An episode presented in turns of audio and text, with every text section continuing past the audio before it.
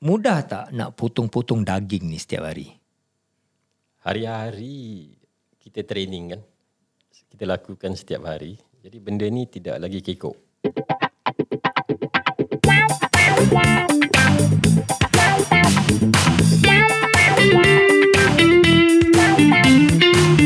This is Naked at Work.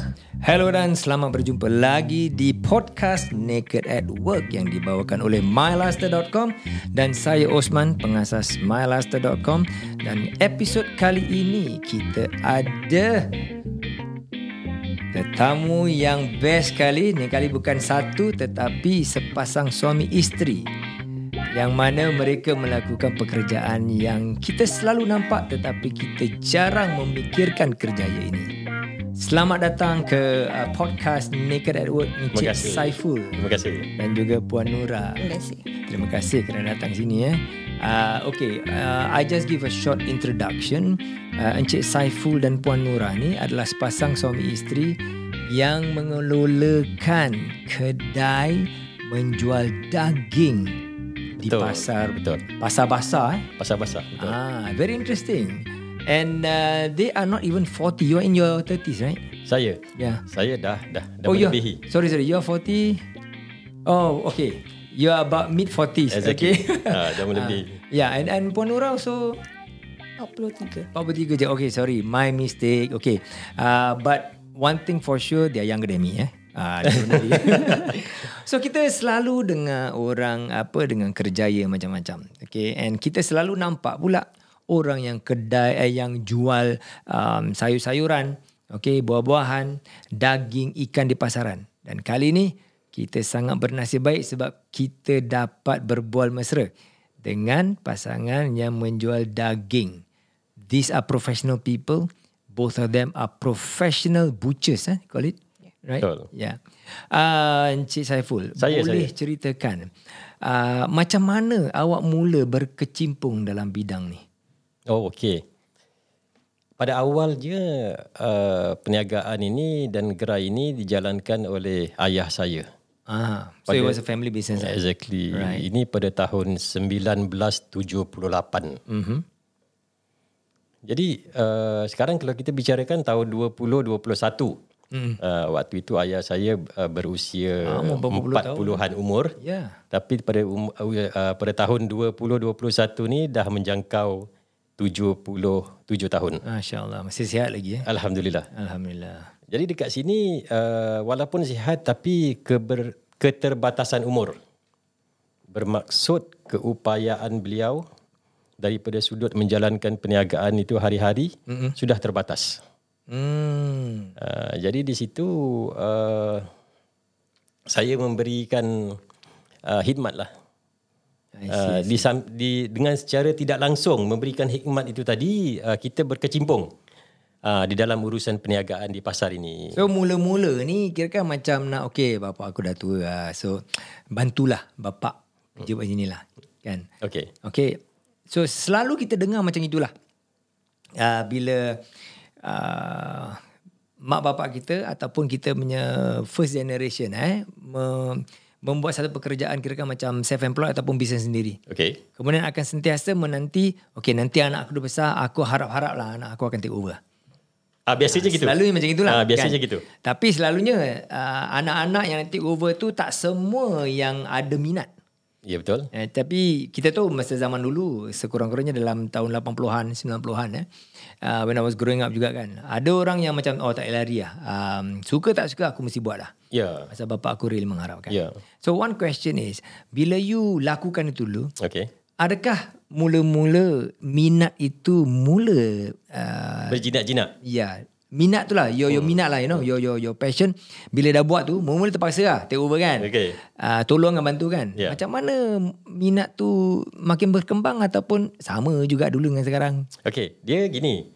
Uh, mula-mula kita membantulah bekerjasama tolong dekat situ. Uh-huh. Then uh, dengan kuasa Tuhan tadi tu satu gerai uh, jualan di depan atau di samping tu uh, telah dikembalikan. Ah, Uh, jadi orang tu tak nak jual lagi. okay. Eh, Dia tu dia jual barang lain lah. Dia kembalikan kepada pihak uh, kerajaan lah. Okay. Jadi dekat situ dibu- dibukakan uh, tender. Jadi apabila dibuka tender ni, Aha. uh, saya cubalah tender. Cuba-cuba Oh, saja. okey. Uh, tidak berhajat dan tidak bermaksud. Kalau dapat, Alhamdulillah. Kalau tidak dapat, tidak mengapa. Pasal kita dah ada satu kan. Uh, jadi dekat situ saya cuba. Saya cuba tender. Jadi tender itu lulus. Alhamdulillah. Atas nama saya dan saya dapat. Ah. Ah, jadi dekat situ timbulnya bukan minat lagi. Mm. Timbulnya satu macam punya uh, usaha yang harus dijalankan. Dah komitmen lah tu. Ya betul. In English komitmen lah. Tapi Ya, pada betul. kita ni dah ada usaha yang kita harus jalankan. Wah, Ah, I'm, I'm really amazed dengan Cik Saiful ni sebab apa? Bahasa Melayu dia Masya Allah punyalah cantik. Aku cakap bahasa Melayu tunggal langgang. Wah ini aku betul malu tau. Muka aku termerah ni. Jadi setelah uh, tahun uh, 2011 Mm-mm. uh, jadi, about 10 tahun yang lalu lah. Nah, betul. Uh, dah dapat gerai tu jadi kami usahakan lah. Usahakan jadi dah jadi dua. Uh, tapi timbul juga satu macam punya perasaan dekat hati saya pada waktu itu. Haruskah aku uh, haruskah kita bina kita punya sendiri ataupun kita harus bekerjasama dan berdamping dengan gerai orang tua saya. Ah. Ah. ini ada dua tajuk ni. Hmm. Adakah saya nak set up sendiri Betul. uh, mencari uh, perniagaan ke- keuntungan saya sendiri hmm. ataukah nak digabung dengan orang tua ini tadi. Okay. Uh, ini satu cubaan ni, cabaran ni. Ah. Jadi tidak saya bicarakan dengan orang tua saya, tidak saya bicarakan dengan siapa-siapa pun. Uh, melainkan dengan isteri saya. Ah. Uh, jadi saya kasih tahu dengan isteri saya Nora, macam mana keadaan ni? Haruskah kita combine, bergabung ataupun ataupun kita jadi competitors pada orang tua saya ni? Wah, Ha, another nak thing altogether. perniagaan ni Ah. tapi menjadi competitors kepada orang tua. Pasar sama ni. Pasal sama, under one roof, satu bumbung sama. Ah. Ah. Jadi dekat situ uh, kita lembutkan hati kita lah eh. Mm. Uh, jadi kita bilang tak apalah kita gabungkan. Mm. Uh, kita gabung. Jadi tidak ada uh, competitors, tidak ada kita bersaing. Mm. Uh, gerai kami dengan gerai orang tua saya. Ah. Uh, nanti jadi la, takut jadi lain pula. Right, Uh, jadi dekat situ kita gabung lah. Jadi cakap pasal gabung dengan antara uh, nak bergabung dengan buat sendiri eh. Okay. Terlintas in my head eh. What about supplier? Kalau sekiranya you choose untuk jadi kompetitor, tidak bergabung. Okay. Will you be taking your meat from the same supplier atau you akan source daripada supplier lain? Tajuk uh, pembekal ini atau supplier ini tidak masalah kerana di Singapura ni banyak. Oh. Uh, kalau A tidak boleh supply, kita boleh ambil dengan B. Mm-hmm. Kalau B harganya mahal, kita akan melompat kepada C. Mm. Kalau C barangnya kurang baik, kita mm. akan pergi kepada D. Oh, banyak. Pembekal ini banyak. Jadi pembekal ni, since kita cakap pasal pembekal kan. Diorang ambil daripada abattoir di Singapura ataupun uh, campur ab- abattoir daripada Singapura dan juga import daripada overseas.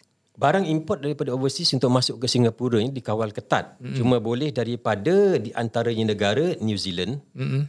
kedua Australia, Uh-huh. ketiga Brazil. Mm-mm. Biasanya ini tiga saja. Ya. Apabila apabila pembekal tadi itu uh, memesan barang-barang dia dan barang ini sampai, barang ini pun tidak langsung bebas kepada pasaran. Mm-hmm. Barang ini akan dikuarantin dahulu. Betul. Uh, apabila dikuarantin Semua frozen lah kan? frozen. Mm-hmm. Uh, frozen sama chill. Mm-hmm. Uh, kalau frozen melewati kapal, kalau chill melewati pesawat. Okay. Uh, daripada situ baru dia lepaskan. Apabila lulus, mm. sijil halalnya sudah ada semua diiktiraf, mm. baru dilepaskan kepada kami yakni uh, penjual. Hmm. Ini yang diimport lah. Ini yang diimport. Ada tak yang daripada abattoir Singapura sekali ataupun tak ada? Tidak ada. 100% memang diimport lah. Memang betul. Oh, Ah, baru kerana aku ini tahu. dikawal ketat. uh, ini dikawal ketat. I see. Jadi kalau ada di abattoir di Singapura tu yang uh, babi je lah. Ya. ya ya ya. Kira lembu kambing tak ada lah. Ah, lembu kambing ayam tidak ada.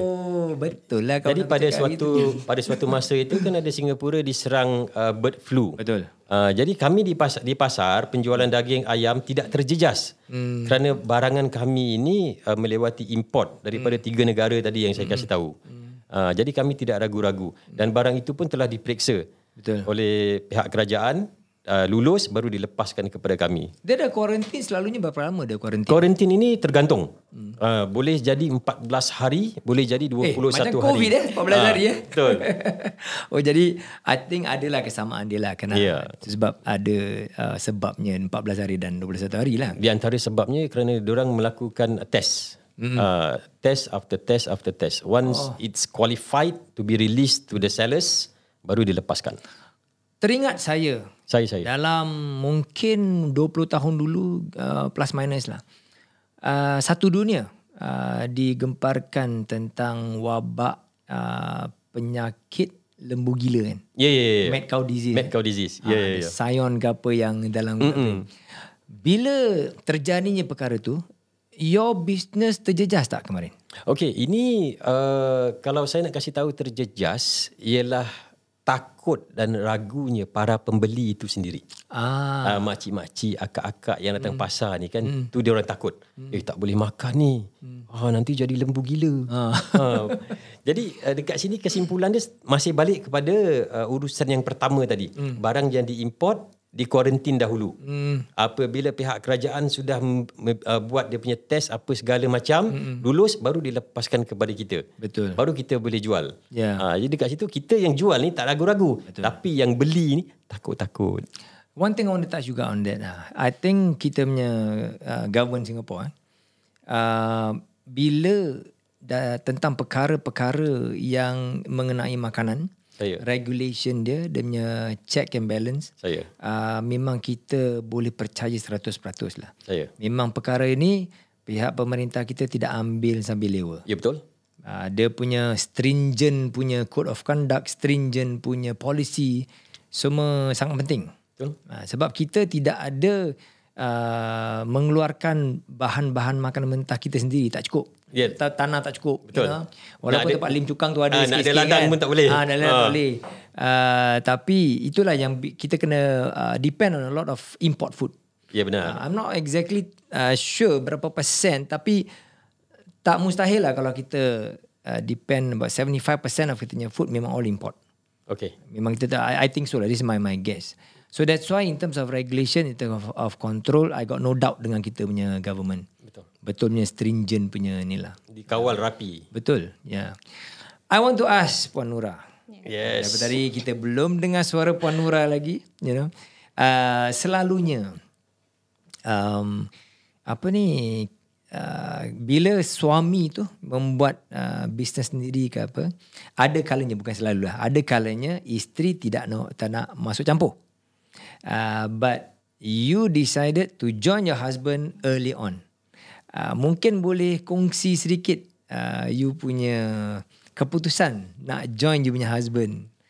Uh, pasal ni bukan uh, buka kedai runcit tau. Ini di pasar basah potong daging setiap hari dengan baunya hamis dengan kena what I heard kena bangun sebelum subuh eh. Yeah. Nak kena prepare.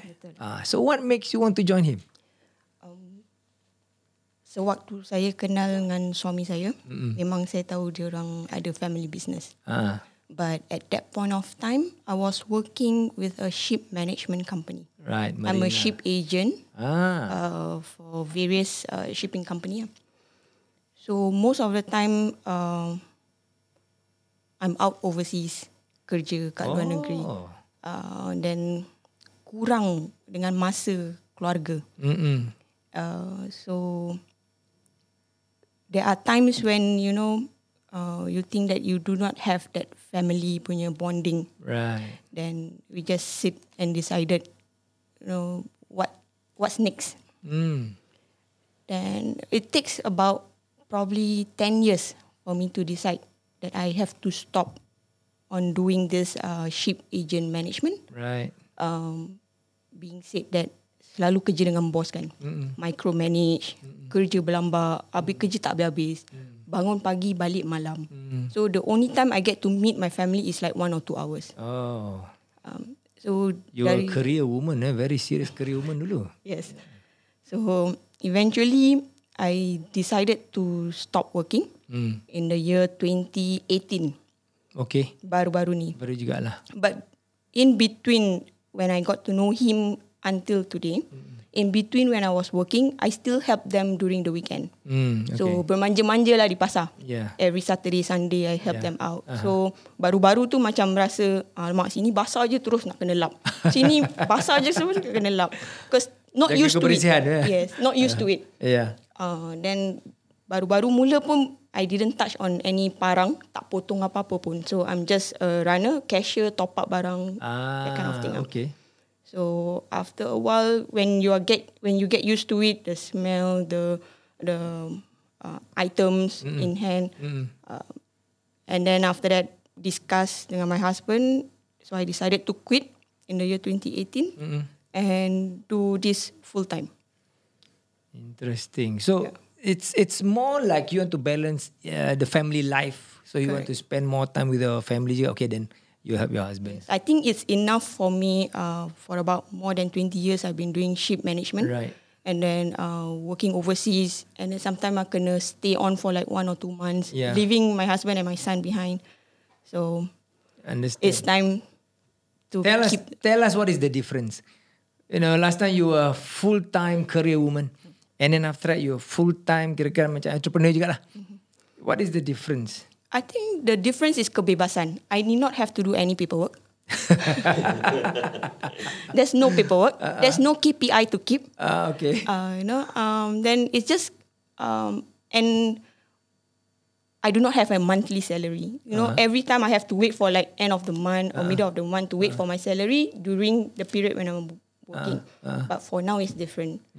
Um, I get to keep my own cash flow. Yeah. So paying whatever uh, invoices to the supplier as, as and when needed, and then we get to keep um, whatever profit that we make. Jadi you uh, manage the finances more compared to last time lah. Yeah. When you're working. Correct. Interesting. and there's no micromanage yeah, definitely because we are on our own. Yeah. Um, and there's um, something like oh ni tak boleh bikin, tu tak boleh bikin, ni tak boleh bikin. But you know kalau kat office you have to follow the SOP. yeah. So it's something different. True lah MNC-nya cara lain sedikit kan. Bebas lah. But again, I find it very interesting because I think I know, uh, even for myself, my wife has been working as a teacher for the longest of time, you know. Dia dah biasa kerja. You know, I think depend on people juga. So, tak ada terlintas di hati dia, dia nak join kita. Nak join me, you know. So, very different. Perhaps you punya reasoning was lagi macam, um, it's hard on you because you are away from the family a lot more lah. Yeah. So jadi itu satu menjadi satu macam the push, a strong push for you. Okay lah, this is I think a better option you can join. Yeah. Okay, daripada 2018 sehinggalah sekarang, ah, bermulanya 2021. How does it feel like to professionally work with a spouse?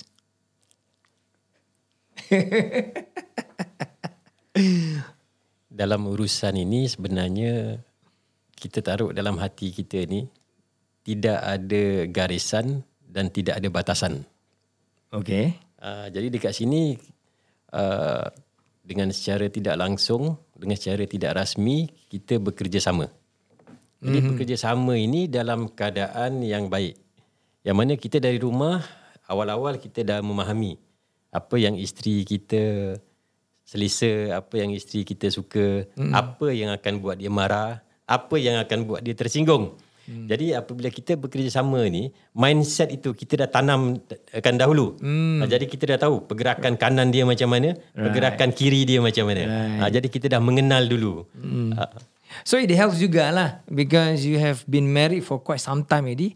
Barulah bekerja sama-sama. Ya betul. Ah, jadi selok belok perangai daripada hujung rambut ke hujung kaki dah faham benar lah. Ya betul. Sebab apa? Tadi sebelum kita mula recording ni kan, aku cakap dengan you kan. Sekiranya kalau malam semalam bergaduh, Okay. besoknya di kedai ni dua-dua husband and wife pegang parang, pegang pisau ni. Okay. Atau dalam kedai ni. So how do you control you punya anger dengan apa mungkin rasa geram antara satu sama lain waktu bekerja ataupun bila datang kedai je automatically professionally you punya mindset you terus berubah. Terus professional. Kerja saja. Ini sebenarnya uh, ada diversion. Oh. Uh, contoh eh, uh, sedangkan lidah lagi tergigit. Itu Dia dia. tak apakan pula suami isteri. Itu dia. Jadi dekat sini kan apabila kita sampai kedai kita buka shutter tu saja. Hmm. Manisnya ni apabila pembeli ini datang dengan dia punya ragam, dengan dia punya cerita, dengan dia punya tajuk, mm-hmm. automatically secara tidak langsung mindset kita ni akan terpindah dan mm. akan berubah. Ha, jadi apabila kita perlukan bantuan antara satu dengan lain suami dengan isteri tadi ni mm. marah yang tadi malam itu uh. secara halusnya akan terhapus. Wah. Ah, dan nice. dekat situ pula kita ingatkan diri kita masing-masing jaga-jaga parang tu tajam baru diasar. ah, baru diasah parang tu jaga jaga jaga. Masih banyak bersabar eh. I nak tanya lah macam kerja gini eh because yeah. uh, memang you handle weapon. Kira kan uh, okay um, uh, instrument lah eh. We don't call it weapon lah. Instrumen yang boleh menjadi weapon. Okay. Tajam, Okay. berat sebagainya. Okay. okay. I'm not talking about uh, both of you. I'm talking about dia punya profession in general. Orang yang bekerja di pasar sama ada jual ikan ataupun jual daging yang memang kerja keras. You know, sometimes angin pun datang juga kan kita manusia kan. Uh, ada tak pernah terjadi orang bergaduh di pasar you know, and then menggunakan weapon. Parang itu tadi sebagai senjata. Ya. Okey. Ini pun balik semula kepada mindset. Hmm. Sebelum parang ini dijadikan senjata, Hmm. pada suatu masa nanti, Hmm. pada awal-awalnya senjata ini akan makan tuan. Describe that. Bermaksud, bermaksud apabila kita tengah kerja tadi ni, Ah. baik macam mana kita berhati-hati atau kita berjaga-jaga pun, Ah. macam mana kita kawal pun, dia akan terhiris tangan sedikit. Allah ni mesti menjadi biasa Ah, ya. jadi ya, jadi darah pun keluar kan apabila dah kena. Oh. Ah, jadi tahu sakit dia. Kita tahu dia punya Eh, pedih eh, tu baru macam mana. ni? Semalam kau ni kena. jadi tahu kena sakit dia. Ah, after dalam waktu uh, masa yang lain pula terkena lagi. Waktu masa yang lain terkena lagi. Macam mana kita kawal kita hati-hati pun akan terkena juga. Jadi kita tahu kalau kita gunakan tools ini atau instrumen ini uh, alat-alat ini sebagai senjata untuk mencederakan orang lain begitu aku pedih dan sakit begitulah juga dia akan merasa pedih dan sakit Masya Allah. uh, di sini cantiknya Cantik betul. Well, I, I didn't. I tell you frankly, I didn't expect that answer. seriously, seriously. Uh, tak kira siapa pun baik yang penjual ikan baik yang penjual sayur baik yang penjual apa yang menggunakan alat tajam ini akan makan tuan. Akan dia akan terkena.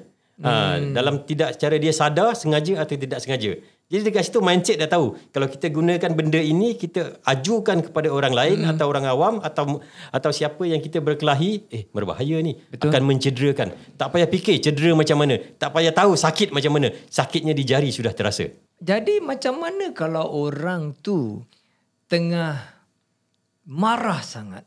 Macam mana dia nak kawal perasaan marah dia yang kadang-kadang kita tahu orang marah. Apa yang ada di depan dia, dia akan cam, uh, capai, dia akan campak lontarkan kepada uh, orang yang dia marah tu apa-apa. You know? So, macam mana kalau Kalau dekat pasar tu kedai kopi tu biasa kita nampak kalau orang berkelahi gaduh ni kan. Hmm. Yang pertama dia akan capai ialah kerusi plastik. Plastik eh? Kerusi plastik. Okey. Ha, kerusi yang duduk kat kedai kopi yang plastik tu, hmm. itu yang diorang akan capai, itu yang diorang akan lontarkan di antara hmm. satu sama lain. Hmm. Kerana apa? Ini hati. Hati dan mindset. Hmm. Hati ingin mencederakan, tapi mindset kata pakai kerusi plastik lah. Ada ironi dari sikit di situ. Yeah.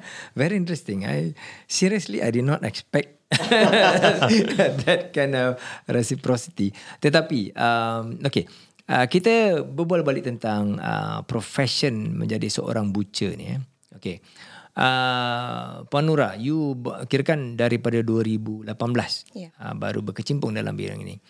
Uh, daripada dulu uh, globetrotting punya professional career woman sampai menjadi seorang uh, butcher okay and uh, the butcher's wife you know uh, how do you pick up the skill of potong-potong daging ni because i i believe daging uh, macam seekor lembu tu mesti ada part-part bahagian-bahagian badan dia yang daging dia berbeza. Sama juga macam tuna. Tuna kita selalu dengar lah makan sashimi ya kan. Oh dia kat bahagian perut dia wah ni yang paling mahal, lemak dia lebih.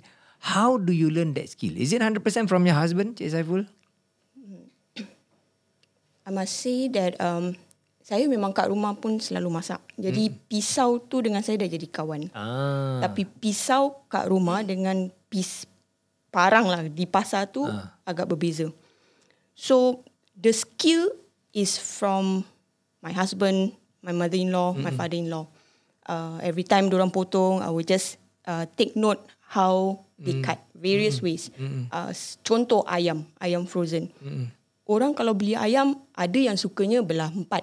Hmm. Ada sukanya belah 6. 8, 10, 12 sampai 22 pun ada. Ha? Yes. 22?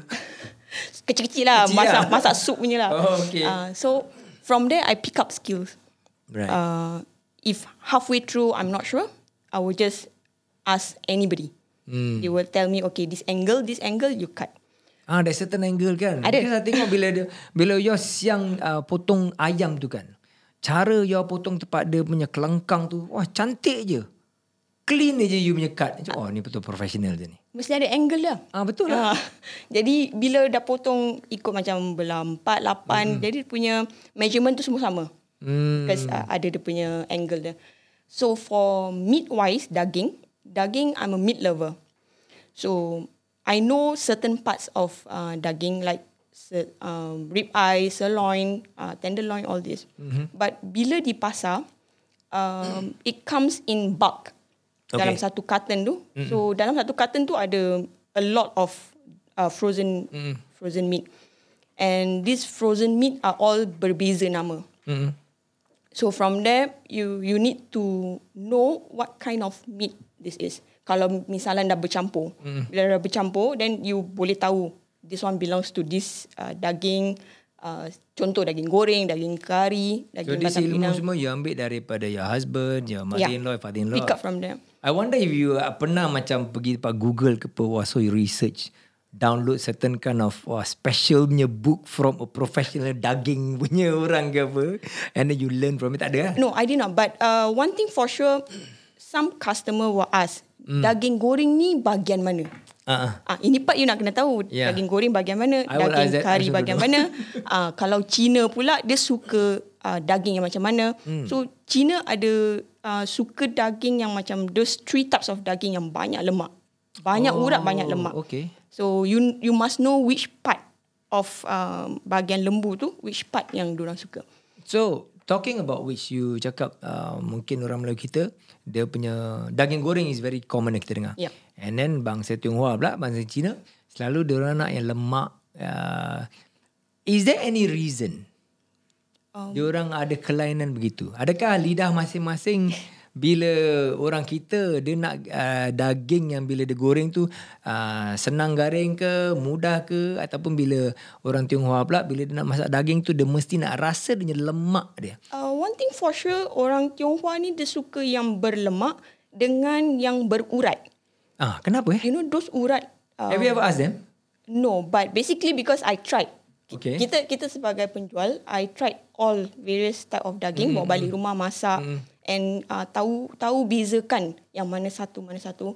Uh, one of the reason is because Chinese ni dia suka makan brisket yang banyak urat. Ah, yes, yes. So bila kita ni masuk mulut that brisket bila kita makan, it's just like a gummy bear. ah, Jelly-jelly type. kenyal-kenyal gitu And kan. they like it. Ah, my wife will never want that. bila bila uh, kita makan ayam ke apa, bila ada dia uh, urat-urat ke, lemak banyak ke, nanti dia akan buang. Ah. And then she will separate it, you know. Especially bila kita beli makanan ke apa kan, and then ayam yang bungkuskan balik, and then she will separate, separate. In the end, tengok eh, eh, setengah ayam tu awak tak makan.